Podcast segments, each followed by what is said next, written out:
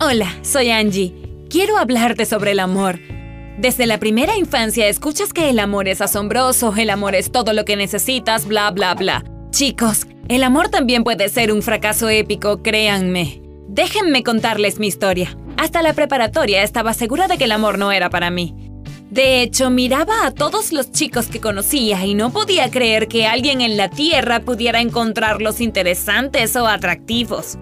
Pero después de todo también tuve mi pedazo de ese pastel. Una vez fui a la fiesta de cumpleaños de uno de mis primos y allí conocí a uno de sus compañeros. Su nombre era Elías. Era alto, con ojos oscuros y bonita sonrisa.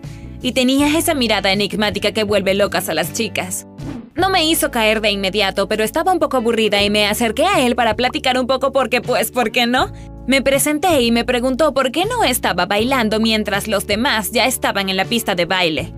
Oh, solo les estoy dando ventaja. Cuando empiece a bailar les robaré el protagonismo. Respondí irónicamente. ¿Juegas al ajedrez? Hablas con términos de ajedrez.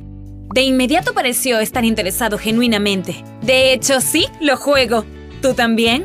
Él lo jugaba. Charlamos un poco sobre la experiencia del ajedrez. Luego le pregunté qué música le gustaba. ¡Y bingo! También le gustaba el jazz clásico. Luego confesamos que la teoría del Big Bang era nuestro programa de televisión favorito. Finalmente encontré a un chico con el que era interesante hablar. Cuando empezamos a conversar por Messenger y nos reuníamos una o dos veces por semana para jugar al ajedrez, descubrí que era difícil para mí estar separada de él por mucho tiempo.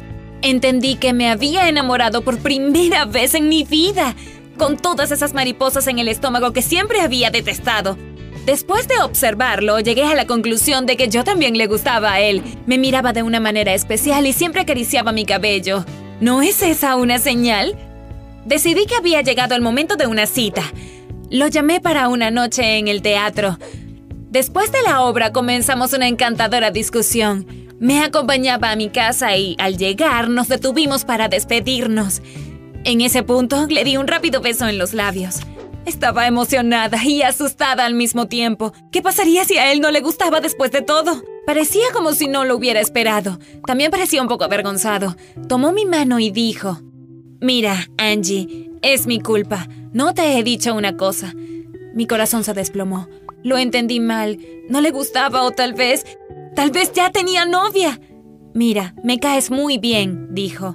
Eres la mejor chica que he conocido porque eres muy interesante y disfruto de tu compañía.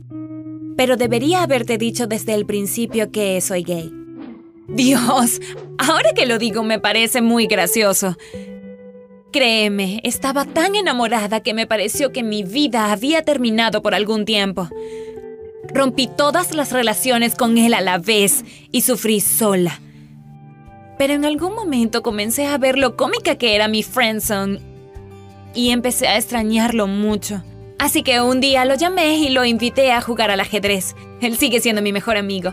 Y ahora, si me preguntas, definitivamente te lo diré, que a veces una buena amistad es mucho más valiosa y más duradera que el amor adolescente.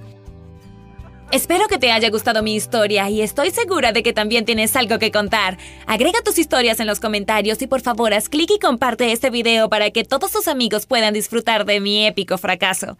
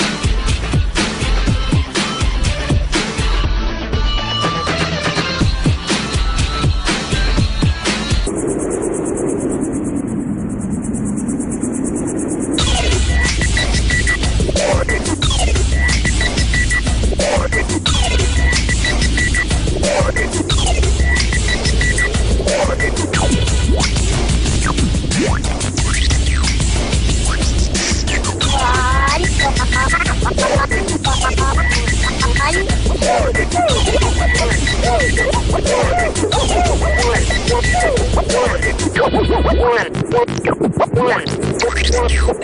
one,